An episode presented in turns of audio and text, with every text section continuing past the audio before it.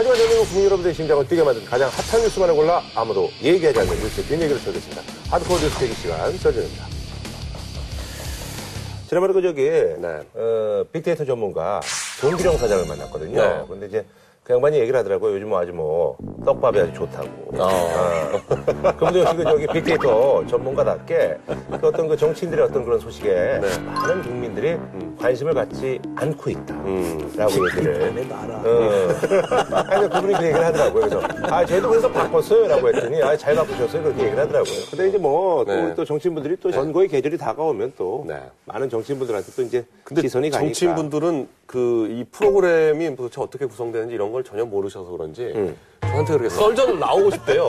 그래서 썰전에 도대체 어딜 나오시고 싶다는 얘기냐? 썰록이냐? 그랬더니 썰록은 뭐냐? 음. 하여간 내, 내보내만 달라. 그분들이 한번 그냥 시청률 안 보고 그냥 네, 뭐 얘기하는 거잖아요. 뭐 사람들이 예. 음. 얘기하고 그러면 난 거기나 한번 나가봐야 되겠다. 누구 아니까 뭐 이러면서 그래요. 자, 오늘도 본격적인 뉴스에 앞서서요. 뭐 간단한 얘기들, 일명 떡밥으로 좀 시작을 해보도록 하겠습니다. 네. 41일간의 어떤 잠행을 마치고요. 드디어 나타났죠. 예. 그 양쪽 발목을 전부 수술해가지고 아.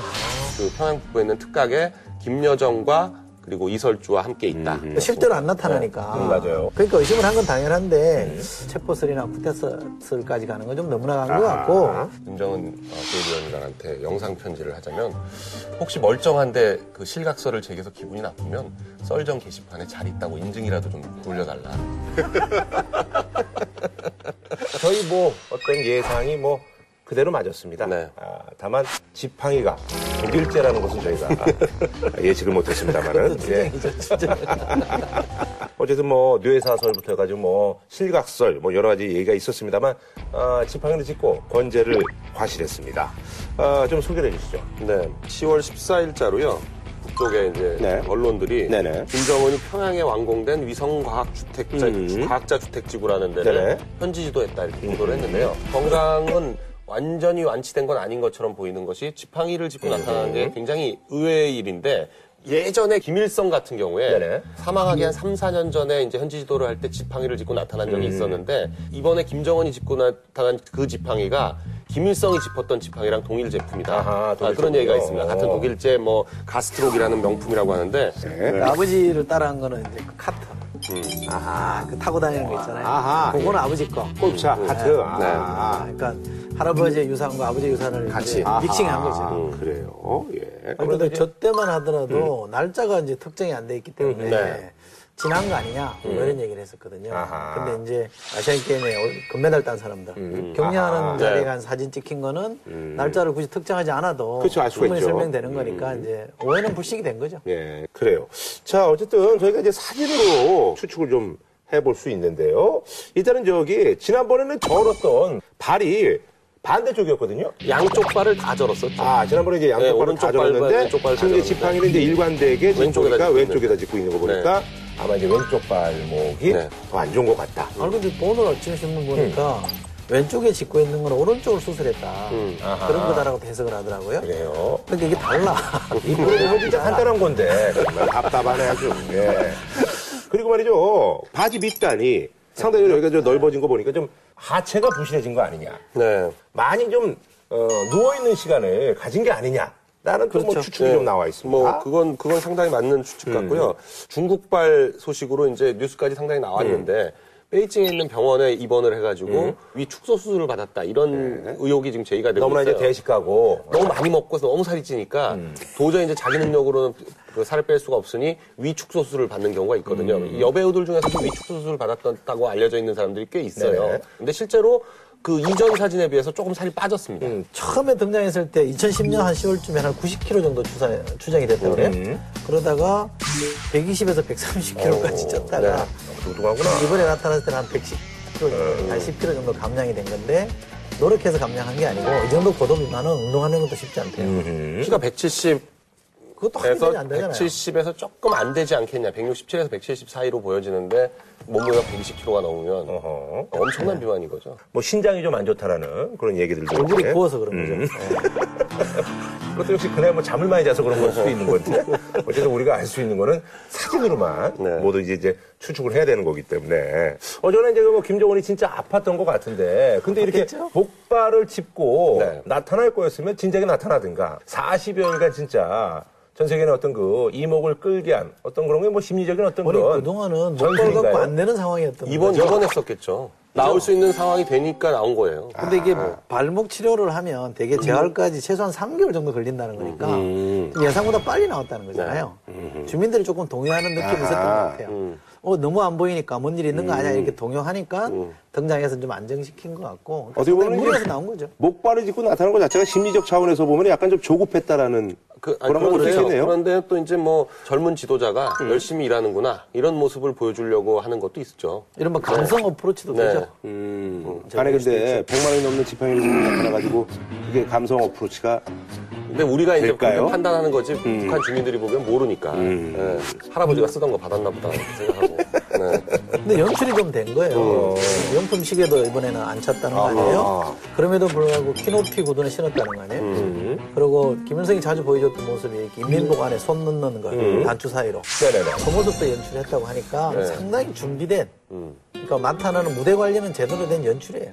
아하. 그 연출 노하우가 뭐 3대째 좀 쌓여있으니까. 네, 이, 사진, 이 사진에 지금 손 이렇게 네. 넣었잖아요. 네. 이게 사실 근데 그, 저, 프리메이슨의 상징이라고 하거든요, 보통. 이게 뭐 나폴레옹도 이렇고. 나폴레옹이 그런 네, 거예요. 모차르트, 괴테 뭐 이런 사람들 다 이런 사진이 있어요. 이런 그림들이 있어요. 그래가지고 이게 이제 소위 프리메이슨의 상징이다 이렇게 얘기를 하는데 그래서 이제 뭐 김일성하고 김정은도 프리메이슨이다 이런 설들이 있죠.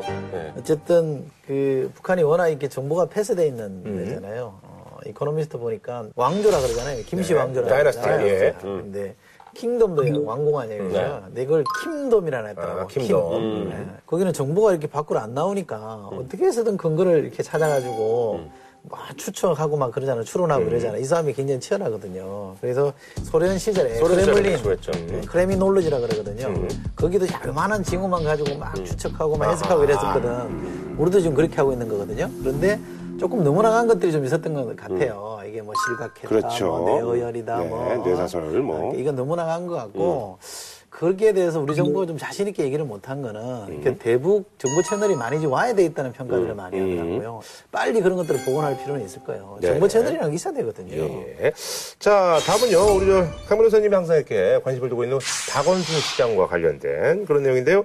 샌프란시스코 지역 신문이죠. 샌프란시스코 이그제미너 지란 지역신문이 있는데, 박원순 서울시장이 지난번에 이제 그 방미를 했을 때 인터뷰를 했나 봐요. 근데 아무래도 이제 샌프란시스코가 뭐 히피라든지 동성애자 이런, 어, 사람들이 좀 많지 않습니까? 그래서 이제, 어, 뭐, 이 관련해서 물어봤는데, 박원순 시장이 이렇게 음, 얘기를 했다고 인터뷰를 어, 실었습니다. 서울 메이어 박원순 once 어, same-sex marriage in Korea as first in Asia라고 이렇게 해서 어, 잘하네요. 어려운 단어가 없어요. 박서울 시장 아시아에서 첫 번째 동성 결혼을 원한다 라는 기사를 실었는데 조금 더 좀 소개해 주실래요? 네, 그 샌프란시스코 이그제미너라고 이제 샌프란시스코에 있는 아주 조그만 지역 신문인데요. 아하. 굉장히 이제 진보적인 신문으로 알려져 있나 봐요. 아하. 여기서 박 시장이 방미했을 때 아, 인터뷰를 했는데 그쪽 기자가 대만의 사례를 얘기를 했나 봐요. 대만이 동- 동성 결혼을 합법화하는 것에 지금 상당히 많이 나가고 있어요. 아하. 그래서 대만이 그런 도시가 되지 않겠냐 뭐 이런 얘기를 먼저 물었더니 아니다 우리나라에서도 그런 움직임이 굉장히 많이 있고 그렇기 때문에 우리나라가 아시아에서 최초로 도- 동성 결혼을 합법화하는 나라가 됐으면 좋겠다 이렇게 이렇게 I hope라는 표현을 썼다고 기사에는 돼 있어요. 근데 그 기사가 나오고 나서 서울시에서 굉장히 당혹스러워가지고 이제 보도자를 반박 보도자를 냈는데 인터뷰 자체가 영어로 한것 같아요. 그래서 호프라는 표- 단어를 쓰지 않았다라고 지금 그 박 시장 쪽에서는 주장을 하고 있는데 그러니까 뭐 원문에는 하여간 호프라고 돼 있습니다. 네. 인터뷰할 때는 굉장히 조심해야 되거든요. 왜냐하면 뭐 잘못 단어 그렇지, 얘기했다가는 그렇지. 큰일 네. 나기 때문에 중간에 그런 거를 아주 예민하게 잘 아는 통역이 있어서 해주는 게 맞거든요. 그런 점에서 보면 저는 이렇게 설명하지 않았나 싶어요. 대만이 먼저 될 거다 이렇게 얘기하니까 아니야. 우리나라도 시민사회가 좀 노력을 많이 하고 있어서 어쩌면 한국이 먼저 될 수도 있지.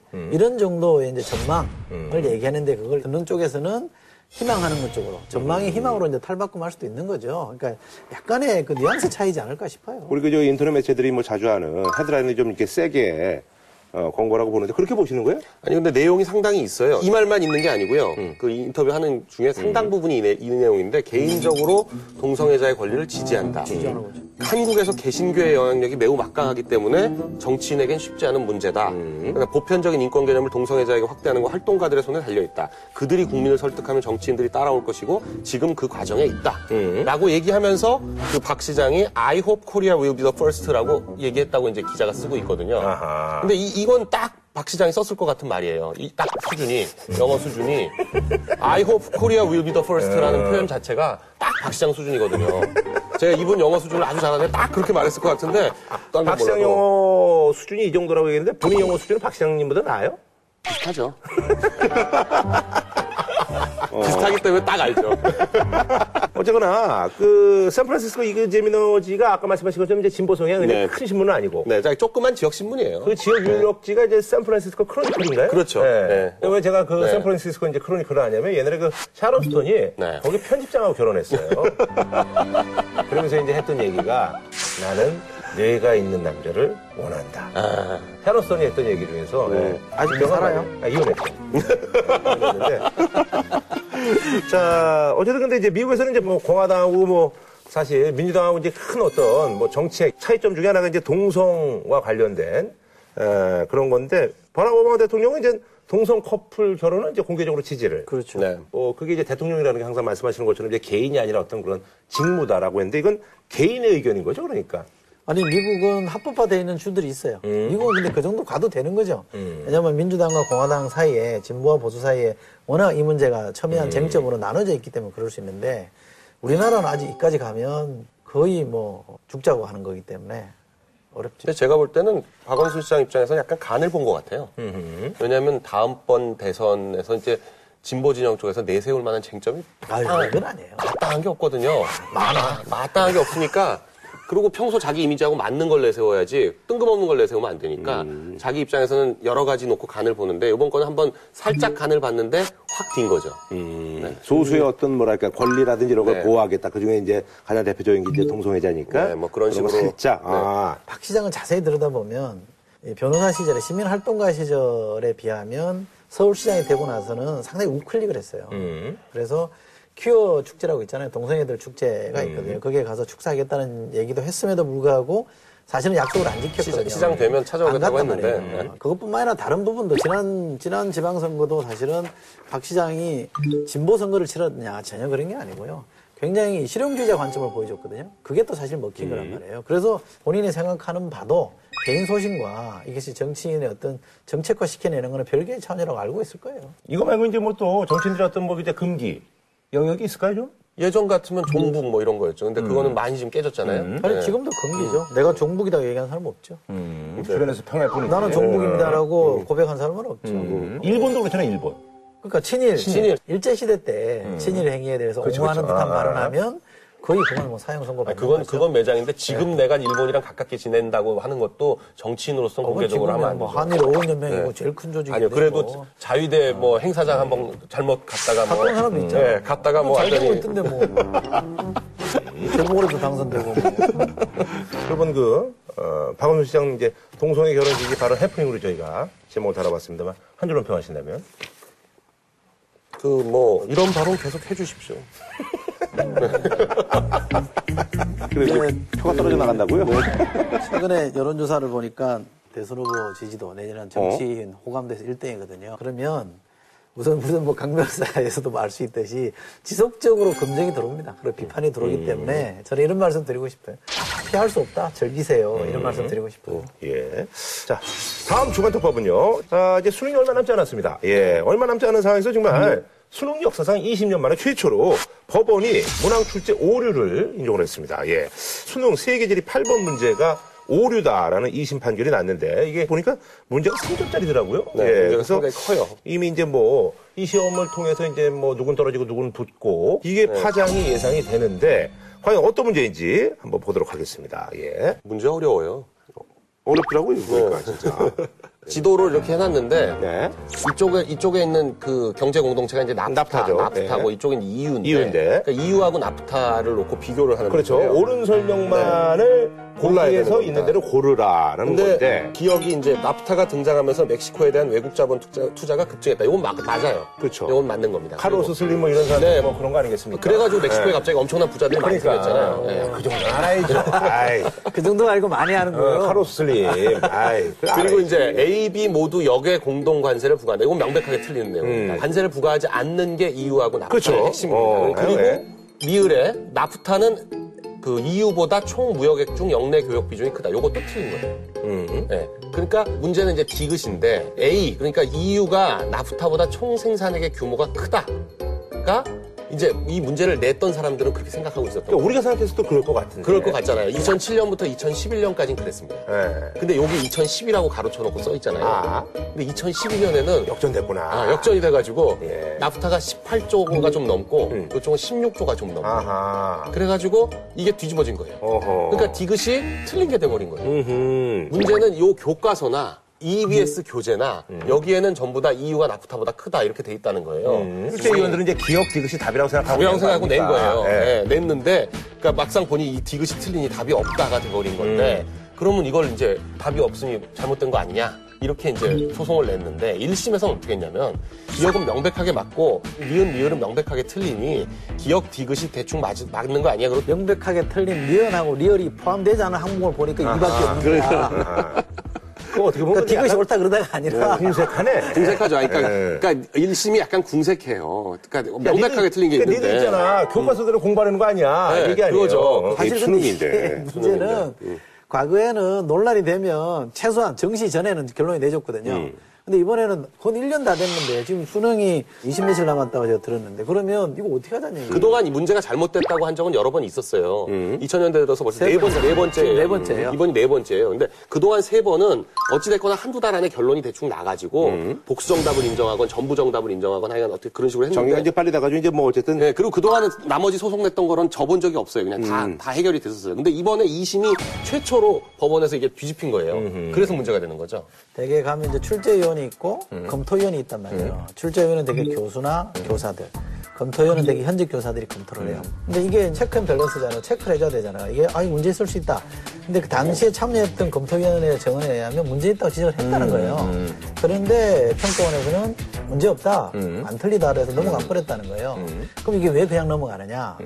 대개 이 대학교 지리학과 교수가 한 150여 명밖에 안 된다는 거예요. 그러니까 다 손오배로 얽혀 있다는 거예요. 그러니까 여기서 돌출 행동을 하거나 끝까지 버티면 그 다음부터는 안 뽑아준다는 거예요. 아하. 수능 출제위원으로 안 뽑아주니까 이 사람은 소외되는 거죠. 그러니까 그 커뮤니티에서 살아남으려면 심하게 못하는 거고 그것도 역시 피아가 존재하네. 그래서 교피아가 예, 존재한다는 거거든요. 그러니까 문제의 근원은 교피아다. 교피아가 존재하는 이상 이- 이런 문제는 다시 생겨날 수밖에 없다는 건데 아니 그럼 이거 소송 가고 이제 요번에 이제 2심에서 이렇게 됐잖아요. 뒤집혔잖아요. 그럼 이거 어떻게 될 거예요? 이쪽 아니, 대법까지 교육부쪽에서는 이제 대법원까지 갈 거냐 안 갈 거냐 결정을 해야 되는데 근데 이거 명백한데 이걸 가봤다 치는 거 아니겠어요? 그러니까 아마 상고를 안 할 가능성이 높아요. 근데 문제는 작년에 이제 세계 지리를 본 사람이 한 3만 8천 명이고 네네. 이 중에 이 문제를 틀린 사람이 1만 8천 명이라는 네. 거예요. 3점짜리 문제이기 때문에 이게 이 한 문제가 문제가 아니라 이제 등급이 바뀌었을 가능성이 있고 등급이면 잘못하면 대학교가 바뀌었을 가능성이 있거든요. 이제 그거를 이 문제 때문에 등급이 바뀌어서 등급 때문에 떨어졌다라는 걸 충분히 입증해내면 아하. 사립대학교는 뒤집어서 재입학될 수 있을 가능성도 좀 있- 근데. 그 개인이 그걸 또 밝히기 쉽지가 않겠네요. 근데 그럼요. 소송하면 한 2, 3년 걸리겠죠. 배수하는 게 낫죠. 이미 재수 다 했어요. 재수하고 뭐 반수하고 저다 돼서 아니 그럼 내일모레 이 사람들은. 이 사람들은 그럼 이거 이것 때문에 지금 손해 본 사람들은 어떤 뭐 이게 보상이 없는 거예요? 문제 잘못 낸 거에 대해서 그동안 소송을 여러 번 위자료 냈어요. 내놓으라 그럴 수는 있겠죠. 네, 위자료 내놓으라 그래서 한 40만 원 인정된 경우도 있고 적게는 많이 음. 인정된 건 사법 시험 같은 거 오류됐다 해가지고 한 천만 원 인정된 것도 있는데 어허. 그것도 뭐 1심에서 인정됐다 2심에서 뒤집혀지기도 하고 그래가지고 이 위자료라고 해봐야 몇 백만 원 수준. 근데 개인이 소송 걸어서 이렇게 피해 보상 받으라 이렇게 말하면 안 되고 저는 교육부가 나와서 교육부가 나서서 정책적으로 이 문제를 어떻게 풀어줄 건가를 대안을 제시해야죠. 18,000명이잖아요. 어쨌든 정책적 오류 때문에 에, 손해의 피해를 입은 거잖아요. 본의 아니게 피해를 입은 사람들에 대해서는 정책적으로 구제하는 방법을 찾아야죠. 알겠습니다. 자 앞으로 뭐 좀 이런 일이 없어야 될 것 같네요. 예. 그러니까 전 잘못하는 거는 실수라고 생각해요. 근데 잘못을 인정 안 하고 어, 자꾸 우기는 거는 저는 죄악이라고 생각하거든요. 저는 정부가 이렇게 하면 안 된다고 생각합니다. 이거 진짜 온, 온 가족이 서포팅을 해가지고 그랬는데 이것 때문에 진짜 떨어졌다고 생각을 하면 진짜 그게 얼마나 억울하겠습니까? 예. 아이고 예. 대학 어디 나오냐에 따라 또 그 이후 인생이 달라지는 게 지금 현실인데 그러니까요. 예. 그 들어간 돈은 또 얼마예요? 재수한다고. 알겠습니다. 아시아 전역으로 뻗어나가는 케이팝 한류 드라마에서 이제 요즘 의료 한류에서 성형이 뭐 아주 중추적인 역할을 하고 있는데요. 그래서 성형 관광의 어떤 그 붐 때문에 말이죠. 브로커들이 아주 뭐 판을 치고 있다고 합니다. 근데 이게 이제 탈세의 온상이 될 수 있다고 하는데요. 또 그리고 의료 사고의 어떤 위험성도 도사리고 있습니다. 그래서 오늘 서전에서 이제 파헤쳐볼 주제는요. 콧대 높이는 요코의 뒤에 콧대 높은 브로커입니다. 이 요코가 이제 그 그냥 중국 여행객인데 네. 요즘 이제 쓰는 의미가 이제 어, 여행을 오면서 돈을 그냥 엄청 쓰는 사람들. 네, 시끌을 먹적하면서 막 그냥 돈 많이 쓰는 사람들. 예, 중국에서 와서 요코라고 하는데 그 중에서도 이제 성형 관광을 오는 분들이 엄청 늘었다. 금년 금년 8월까지 그 요커 중국 관광객 집계라면 316만 명이 들어왔다는 거예요. 네네. 그 연말까지 한 470만 정도까지 추산을 지금 하고 있는 한 500만 가까이 된다는 거죠. 의료 때문에 의료 관광으로 오는 외국인 숫자가 2만 명이 좀 넘고요. 2만 명이 좀 넘어요. 어, 2만 4천 명 정도. 2만 4천 명 되는데 중국에서 그 의료 때문에 들어오는 음. 관광객은 1만 6천 명 정도 되는. 거죠. 68%? 음. 어, 그러니까 절대 다수를 차지하고 있는 거라고 봐요. 2009년부터 2013년까지 20배가 늘었습니다. 중국인 환자가. 근데 그게 그 결정적인 이유는 의료법상 원래 환자를 소개하고 수수료를 주는 행위가 금지돼 있거든요.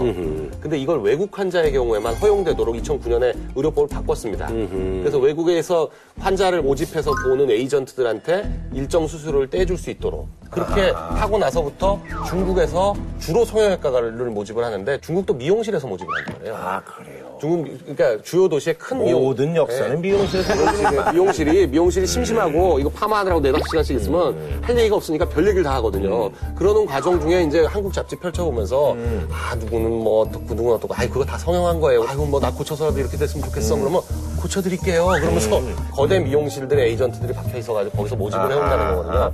근데 이제 문제는 에이전트 fee를 주는 게 예전에는 뭐 경쟁이 치열하지 않을 때는 20%, 그러다 이제 30%, 최근에 50%까지도 주고, 이제는 심한 데는 정말 많이 모아오는 데는 70%까지 달라 그런다는 거예요. 아하. 중국 사람들은 이 커미션도 얼마나 살벌하게 먹냐면 우리나라도 이제 암암리에 커미션을 준대요. 근데 우리나라 안에서 주는 건 위법이거든요. 근데 우리나라 성형외과 의사들 특히 압구정동 가보면 성형외과 쫙 있잖아요. 그 많은 성형외과가 어떻게 먹고 살겠어요. 유지가 되려면. 유지가 되려면 누군가가 소개하는 사람이 필요한데 우리나라는 보통 이제 이를테면 천만 원이다. 성형 비용이 천만 원이다. 그러면 200만 원, 300만 원 이렇게 받는다는 거죠. 소개한 사람이. 그건 불법이고. 아니, 근데 불법이긴 하지만 그런 정도를 받고 되게 그 정도로 만족을 하는데 중국은 어떤 식으로 하냐면 1억이라고 한대요. 성형 비용을. 그리고 중국 관광, 중국에 있는 손님들은 비싸야 좋은 줄 안다는 거예요. 아하. 천만 원 이러면 어 실력이 없나 이렇게 생각을 하기 때문에 1억이라고 얘기를 하고 나서는 여기다가는 천만 원이라고 얘기를 해서 200만 원에 300만 원을 가져가고 자기가 1억을 받아갖고 9,300만 원을 띄어먹는다는 거예요. 음. 하여간 의사가 받는 돈은 똑같아요. 700만 원이야. 중국인이 의료사고 났는데 내 돈 돌려주라 그랬더니 의사가 300만 원인가 줬다는 거 아니에요? 무슨 300만 원만 주자 이래서 사고가 났다는 거 아니에요? 그런 게 비일비재하잖아요. 의사가 받은 건 실제로 300만 원일 거예요. 4,700만 원 중간에서 껴먹은 거. 아니, 그나저나 보니까 이게 돈에 따라서 여러 가지 이제, 뭐랄까요. 대접이 다르네요. 대접이 예. 다른 거죠. 좀 소개해 주시죠. 그 보통 이제 수술비는 다 비슷한 거잖아요. 그렇죠, 그렇죠. 수술비에서 차이를 낼 수가 없단 말이에요. 뭐 보톡스라는 게 뭐 조금 더 넣나 덜 넣나 가격 차이가 크게 안 나거든요. 그러니까 다른 걸로 차이를 내는 거예요. 음. 성형 수술을 하고 나서 입원을 며칠 해야 되는데 그 입원하는 숙소를 완전 초특급 호텔로 해주느냐. 그러니까 뭐 리스카틴이라든지. 예, 제일 많이 사용하는 데가 리츠칼튼 호텔은 요즘 완전히 중국 중국 성형 관광객으로 꽉 찬다는 거죠. 아, 그냥 붕대 안고 네, 있겠구만. 다 거기 가면 다 붕대 감고 있는 거예요. 식당 식당 가보면 다 붕대 하나씩 감고 이제 밥 먹고 있고 그런 건데 그런 데도 있고 그 강남에 있는 건물 5층짜리를 싹 빌려가지고 그거를 이제 예전에는 같으면 원룸으로 개조를 했었는데 이제 메디텔 그래가지고 메디텔. 그 성형 관광객들을 그 한 일주일 정도 입원시키는 거 그런 목적으로만 딱딱 독방으로 해가지고 3천만 원, 5천만 원, 1억 5천, 뭐 1억, 1억 5천 이상 해가지고 요 등급이 좀 있는데 요걸 좀 소개해 주시죠. 이게 메뉴판도 아니고 말이에요. 메뉴판이에요 이게. 총 지출 3천만 원 이하일 경우에는 숙소에서 성형외과까지 하루 4회 운영하는 셔틀버스로 음. 버스 타라는 얘기죠. 이거는 이제 메디텔이에요. 네. 예. 근데 이제 메디텔에서. 사실 이제 돈 있는 사람 입장에서는 이거는 약간 좀 치욕스러운 거죠. 그러니까 같이 그- 제일 제일 저렴하게 하는 거죠. 제일 그렇죠. 저렴하게. 아까 그러니까. 떨어졌고 버스 타고 어. 다니니까 우선 귀찮은 거고. 뭐 얘기 들어보니까 비행기도 이코노미 타고 오는 요 거고. 이제 3천만 원 요거는 그 이제 뭐 중국에서 이제 열심히 일한 뭐 이제 도시 어떤 음. 어, 여성 커리어우먼들이 이제 이용하는 그런 코스라고 합니다. 예. 이게 이제 코스 A구나. 우리가 한정식 얘기했듯이. 자, 코스 B는요, 총 지출 5천만 원 이하까지입니다. 한국산 승용차를 이용하고 메디텔형 숙소에서 묵게 해주는 거예요. 한국산 승용차는 이제 개인이 이용하는 건데 요거는 이제 뭐 소나타나 뭐 그렇죠. 그런 정도. K5 정도 네. 되겠죠. 자, 1억 이하는 한국산 고급 승용차 이용하고 뭐 호텔에서 K9, 묵게 제네시스, K9 K9, 뭐, 뭐이 정도. X까지도 태워주겠죠. 자, 그 1억 5천 정도는 이하는 관광 호텔 네, 정도에서 숙박을 시켜주는 거고요. 관광 호텔이면 뭐 여기 이제 노보텔이라든지 리베라라든지 뭐 이런 거. 이렇게 잖아 음. 1억 5천만 원 이상은 야, 이건 세네. 전용 롤스로이스 승용차에 롤스로이스 이제 팬텀 같은 네, 거. 그런 전담 것도. 운전기사와 통역자도 붙여주고요. 음. 특급 호텔에서 묵고 있습니다. 이게 리츠 칼튼인 거죠. 이게 리츠 칼튼이죠. 네. 갤러리아나 현대백화점을 가보면 붕대를 칭칭 동여매고 하루에 와가지고 5천만 원에서 1억 원어치 물건 사고 뭐 이런 여자들이 있대요. 아니. 명동에만 가도요. 명동 세종 호텔이 그중에 거기가 완전히 이제 그걸로 바뀌었다 세종 그러더라고요. 호텔은 완전 지금 그 네. 환자식이라는 걸 개발해서 인기가 좋다는 거 아니에요. 근데 그 명동 호- 세종 호텔 뒤에 가면 명동에 맛있는 맛집들이 있거든요. 네, 하동관 뭐. 거기 밥 먹으러 가보면 난 깜짝 놀라서 뭐 이렇게 얼굴을 뭐 이렇게 이상한 사람들이 와가지고 밥을 이렇게 먹고 있더라고. 그래서 그 사람들은 와서 성형을 하고 근처에 맛있는 집도 먹어보고 쇼핑도 하고 막 그러더라고요. 일본은 일본은 지금도 이런 식으로 성형을 안 하거든요. 음. 일본 사람들이 굉장히 성형에 민감해가지고 그 일본은 성형외과가 대로변에 나와 있는 데가 없습니다. 아하. 다 뒷골목에 있어요. 쌍꺼풀 정도 하는 것도 사람들이 굉장히 부끄러워하고 해가지고 수술을 하고도 길거리로 잘 안 나오려고 그러고 바로 차 타고 또 집에 가고 이렇게 한다는 거예요. 우리나라는 세계적으로 4위입니다. 성형 그 남자 성형도 제일 많고 성형하는 횟수에 아니, 있어서 천명당으로 하면 4위. 1위. 네. 근데 그 전체 숫자로는 4위. 전체, 전체 숫자로는 숫자로는 4위 정도 되는데 이게 이제 아까도 말씀하신 것처럼 2009년도 이후로 이제 폭발적으로 늘었는데 이제 정부 정책이 이제 바뀐 거죠. 그렇죠. 예. 병원이 그 어떤 호텔 형태를 유지 그 운영할 수 있도록 그건 이번에 고쳐졌습니다. 그래가지고 병원들이 외국에서 외국에서 왔을 때 병실에다가만 해놓으면 받을 수 있는 수가가 한정이 돼 있어요. 아예 호텔에다 묵게 하면 왕창 받을 수 내가 있거든요. 그래서 저기 지난번에 그 제주도 가가지고 그 호텔에 있었거든요. 그 의료재단에서 만든 그 호텔이 있더라고. 거기 보니까 진짜 거기 성형 상담실도 있고 아예 그렇게 이제 만들어 놨더라고 병원을.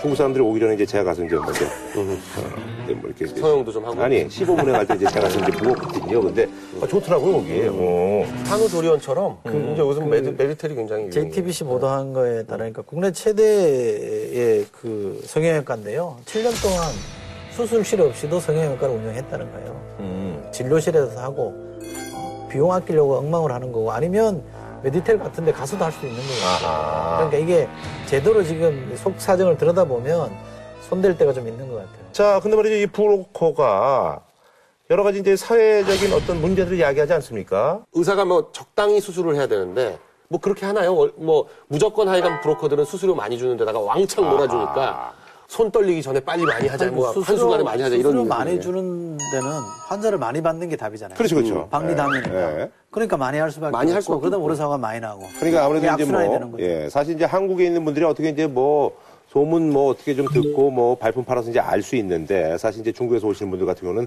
브로커가 이제 중간에 끼다 보니까 그들 말을 믿을 수밖에 없으니까. 아주 있는 사람들은 예. 와서 이렇게 한 일주일 정도 이렇게 간다는 보고 거예요. 간대요. 사전에 쭉 돌아서 체크해보고 얘기도 들어보고 간다는 거거든요. 근데 그런 분들은 소수고. 그렇죠. 예. 그러니까 우리가 흔히 해외여행 갔을 때 그냥 그 가이드 쫓아서 그냥 가는 것처럼 네. 그냥 갈 수밖에 없다라는. 그렇죠. 그래서 결국은 악어지 답을 살 수밖에 음. 없는.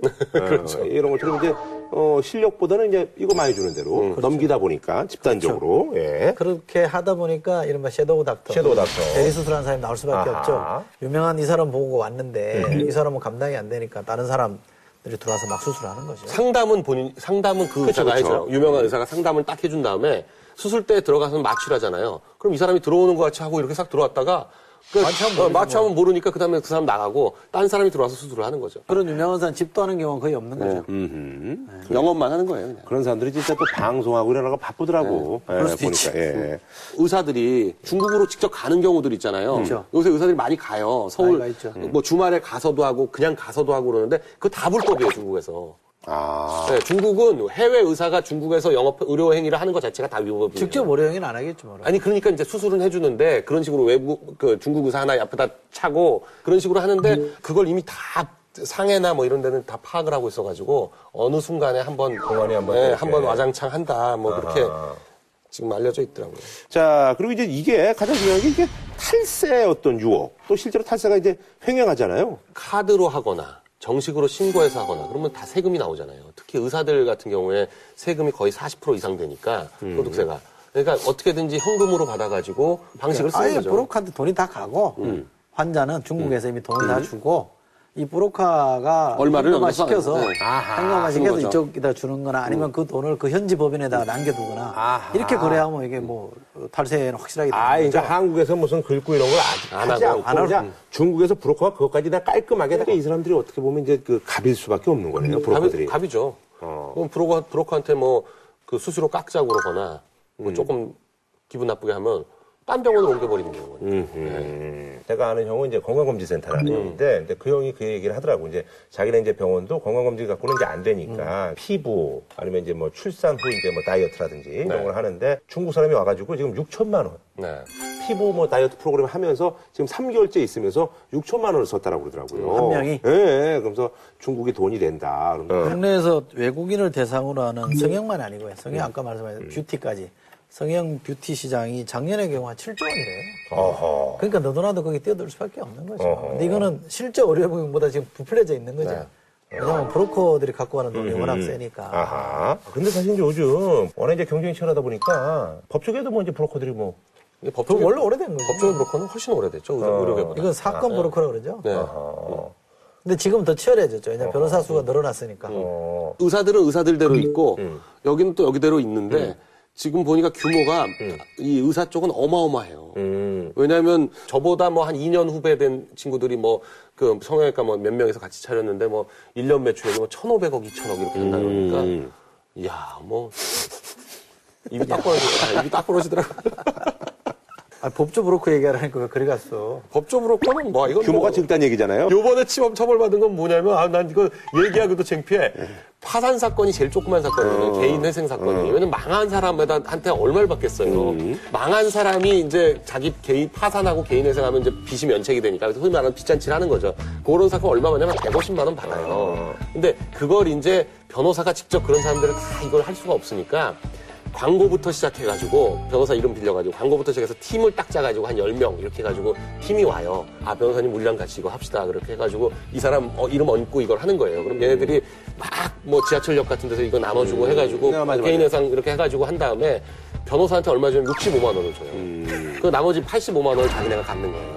150만 원 줘요. 그 사람들이 더 먹네. 더 먹죠. 왜냐면 광고해야지. 사람이 직원 10명이지. 그러니까 원가가 있으니까. 변호사가 그 브로커한테 돈을 준 거는 이제 불법. 변호사법이 어떻게 되어 있냐면요. 변호사가 변호사 아닌 사람하고 동업하면 불법이에요. 음, 그러니까 수입을 받아가지고 나누는 형태가 되면 안 돼요. 아하. 월급을 주는 건 괜찮아요. 사무장 같은 사람. 예, 아, 아. 사무장한테 월급으로 매달 정액으로 얼마씩 주는 건 괜찮아. 음. 근데 건당으로 case by case로 한 건당 얼마씩 이렇게 띄워주는 형태가. 되면 이건 불법이에요. 근데 이게 어떻게 들키냐면 브로커하고 싸워요. 그럼 그 중에 그 브로커가 검찰에다 찔러. 아하. 그러면 이제 와장창 터지는 거야. 그럼 자기도 처벌을 약간 받지만 변호사 더 처벌 받으니까. 음. 왜 국회의원들도 기사들하고 싸우거나 보좌진하고 싸우면 뭐가 터지잖아요. 그거 똑같아요. 자, 뭐 한 줄로 평좀 부탁드릴까요? 브로커의 세계에 대해서. 콧대 높은 브로커한테는 국세청이 답이다. 아하. 네. 자, 저희가 이제 사회 곳곳에 어떤 뭐 부조리라든지 비리 이런 것들 저희가 아주 자주 이렇게 발견하고 있거든요. 네. 그래서 제가 볼 때는 단통법은 우리 때문에 바뀌게 생겼어요. 공익방송이야, 우리가. 아니, 그래가지고 지금. 단통법은 지금 개정안 올라왔어. 예. 그래서 우리 요즘 흔히 얘기하는 뭐 호갱이래 가지고 예, 호구 플러스 이제 고객인데 이번 주도 하나 나왔는데 어, 아무래도 그 단통법 이런 거랑 또 연관이 네, 좀 있습니다. 연결이 돼 있어요. 이게. 옛날에 이제 뭐 보조금 이런 거 이제 발품 받아서 이제 싸게 사던 사람들이 스마트폰을. 근데 이제 이게 이제 어, 고정화되니까 그래서 이제 해외 직구라든지 뭐 이런 거 이제 눈을 돌리는데 그래서 뭐 본인이 직접 사긴 좀 그렇고 해서 이제 구매 대행을 시키는데 구매 대행 업체에게 전파 인증비 3천만 원. 뭐 요거보다 좀 낮은 것도 있습니다만 그렇죠. 어떤 그 품목에 따라서 품목에 따라 예 물리게 되면 그 피해가 사실은 또 직구를 하는 사람에게 또 네. 이제 오는 거 아니겠습니까? 그러니까 이게 한 대 그냥 해외에서 사는 그쵸. 사람한테 해당이 안 되고요. 예. 이제 구매 대행이라고 해서 이제 여러 대를 한꺼번에 수입하는 사람들 같은 경우에는 수입 품목에 대해서 전파 인증을 받아야 되는데 이 전파 인증비가 스마트폰 같은 경우에는 시험 비용만 3,300만 원을 들고 이제 수수료가 16만 5천 원 해가지고 3,316만 5천 원이 들어가는데 업자한테 물리는 거죠? 업자한테 네. 물려요. 근데 업자, 업자가 만일에 3,316만 5천 원을 들여가지고 수입을 하려면 도대체 몇 대를 수입을 해야지 3,300대. 3천, 그러니까 만 원이면, 삼- 만 원이면 3,300대고 10만 원이면 330대인데 3,300대면 10만 원안 하지. 어마어마한 거라서 사실상 구매 대행을 못 하게 하는 효과가 있는 거죠. 아하. 일단 말이죠. 그럼요. 전파 인증이라는 걸 좀 우리가 좀 알아야 될 것 같은데요. 전파 아니, 그러니까 인증. 전파 예. 인증은 국내 판매를 원하는 방송통신 관련 기기는 반드시 음. 받아야 돼요. 뭐냐면 이 기기 간의 전파 혼선을 막아야 된다는 게 하나 있다는 거고 또 하나는 과다 전자파 노출 피해를 음. 줄여야 되기 위해서 그걸 측정한다는 거예요. 그걸 측정해서 기준치 안으로 들어야 인정해주겠다는 얘기거든요. 뭐 스마트폰, 태블릿 PC, 음. 그쵸. 전화기, 팩스, 컴퓨터, TV, 모니터, MP3. 근데 원래는 이, 이 구매 대행하는 업체들은 포함이 안 됐었어요. 음. 그런데 아하. 과거에 수입업자들이 complain을 해가지고 미래부에서 법원에다가 이렇게 소송을 걸었는데 법원이 인정을 안 해준 거예요. 그거는 시비 걸 일이 아니다라고 음. 풀어줘 버리니까 아예 법을 고쳐가지고. 그러니까 제재를 못하니까 아예 법을 고쳐버린 거예요. 아하. 그렇게 해서 수입 대행하는 것 자체를 막아버린 거죠. 그러니까 이거는 공식 수입업체로서는 굉장히 잘 된 케이스긴 한데 아이폰 3 같은 게 우리나라 모델이 돌아서 판매되고 있는 거를 굳이 개인이 사들고 들어온다 그래서 전파 인증 받으라는 건좀 웃기잖아요. 개인은 어떻게 되는 거야? 개인도 받아야 개인은 되는 한 대, 개인 한 대. 한 대는 한대 말고 어, 상관없죠. 한 대. 개인이 뭐 10대나 20대 아. 구매 대행하려고 몇십 대 하는데 이미 똑같은 모델을 팔고 있는데 그러니까 이미 팔고 있는 거를 왜 똑같은 걸 하라 뭐하러. 전파 인증을 하는 거냐 이제 이 문제죠. 아, 일단 개인도 한 대가 넘어가면 받아야 된다. 그렇죠. 개인도 한 개인도 여러 대까지 대. 한 모델에 하나. 아하. 아니, 근데 이게, 그러니까 우리가 옷으로 말하면 저거 편집샵 같은 데 있잖아요. 그렇죠. 예. 그러니까 뭐. gray 합작점. importer라고 예. 의 병행 수입업자라고 그러니까요. 얘기하는 그런 거죠. 그, 그런 병행 수입업자를 막는 법이 된 아하. 거예요, 이게. 아니, 근데 다른 품목들은 병행 수입이 많이 있잖아요. 다 있죠. 그리고 병행 수입을 대부분 허가하는 어. 부분이죠. 왜냐하면 병행 수입업자들이 병행 수입을 함으로써 이 주된 수입업자들이 너무 가격을 올려받지 못하게 하는 효과가 음. 가격을 있거든요. 떨어뜨리는 효과가 있죠. 그러니까 이건 뭐 우리나라 그, 그 삼성하고 LG 어. 대표적인 휴대폰 업체뿐만 아니라 애플을 공식 수입하는 어. 공식 수입하는 업자들한테 굉장히 유리한 그. 업자들이 어디예요? 뭐. 공식 dealership을 이제 그 산대가 있죠. 한국 애플? 네, 한국 애플. 아하, 한국 애플이라든지. 어. 어떻게 보면 약간 저 소비자 위주로 생각한 게 아니라 약간 좀 업자들 위주로 좀 생각을 해요. 이것도 그런 거죠. 어, 네, 어. 네. 이 법도 딱 그런 법. 이것도 업자를 위한 거죠. 요즘 이제 직구에 눈을 뜬 분들이 굉장히 많지 않습니까? 네. 그러니까 영어에 좀 능통하고 그래가지고 이제 직구는 가능한데 영어는 좀 안 되고 좀 복잡하고 그러니까. 그러니까 한국에 이제 구매 대행 업체를 통해서 하는 경우도 있죠. 그런 분들이 이제 좀 이제 할 수가 없게 되는 거군요. 그 구매 대행 업체들에서는 뭐 이렇게 골매 소리들 안 하나요? 한다는 거죠, 지금. 지금 하고 있겠죠. 그래서 국내에서 안 하고 해외로 나간다는 거죠. 해외에서 주문 받아서 거기서 사서 보내주는 게 되는 거니까. 아, 회사 자체를 거기다 이제 그렇죠. 음. 아 그렇게 옮긴다고. 지금 아예 옮겨, 회사를 옮겨버리는 거죠. 아, 아, 그래요. 그, 그게 뭔 낭비예요. 또 그렇게 구매하면 되겠네요. 어허. 아니, 그래서 그 미래부도 음. 그 우리나라에서 이미 시판되고 있는 모델들에 대해서는 따로 안 해도 되게끔 하겠다. 음. 그런 방향으로 가보겠다라고 지금 얘기하는 거니까 바뀔 것 같아요. 그러니까 미래부에서는 이제 그렇게 얘기하는 것 같아요. 이게, 이게 추진한 게 벌써 2010년, 11년부터 추진, 추진을 해서 마침 지금 이제 이 법이 시행이 되게 됐는데 이게 단통법하고 딱 맞물리면서 아하. 무슨 업체들을 위해서 만들어낸 법이 아니냐 이런 오해를 받는데 그건 아니다라고 주장을 하고 뭘 있고 아니다라고 아니다라고 주장을 하고 있는데 뭐 이- 이런 지적들이 계속 있으니까 미래부도 그러면 문제가 되면 뭐 개정을 하겠다 이렇게 지금 나오는 것 같아요. 네. 뭐 한 줄로 표현 부탁드릴까요? 그 단톡법도 그렇고요. 이번에 전파 인증비도 그렇고요. 법 만드는 사람이 생각도 좀 인정을 받아봤으면 좋겠어요. 그냥 막 하지 말고 좀. 어? 변호사님. 경쟁력은 경쟁을 통해서 생기기 때문에요. 경쟁을 막는 법은 어, 바람직하지 않다. 네. 알겠습니다. 자, 어, 저는 다음 주에 찾아뵙겠습니다.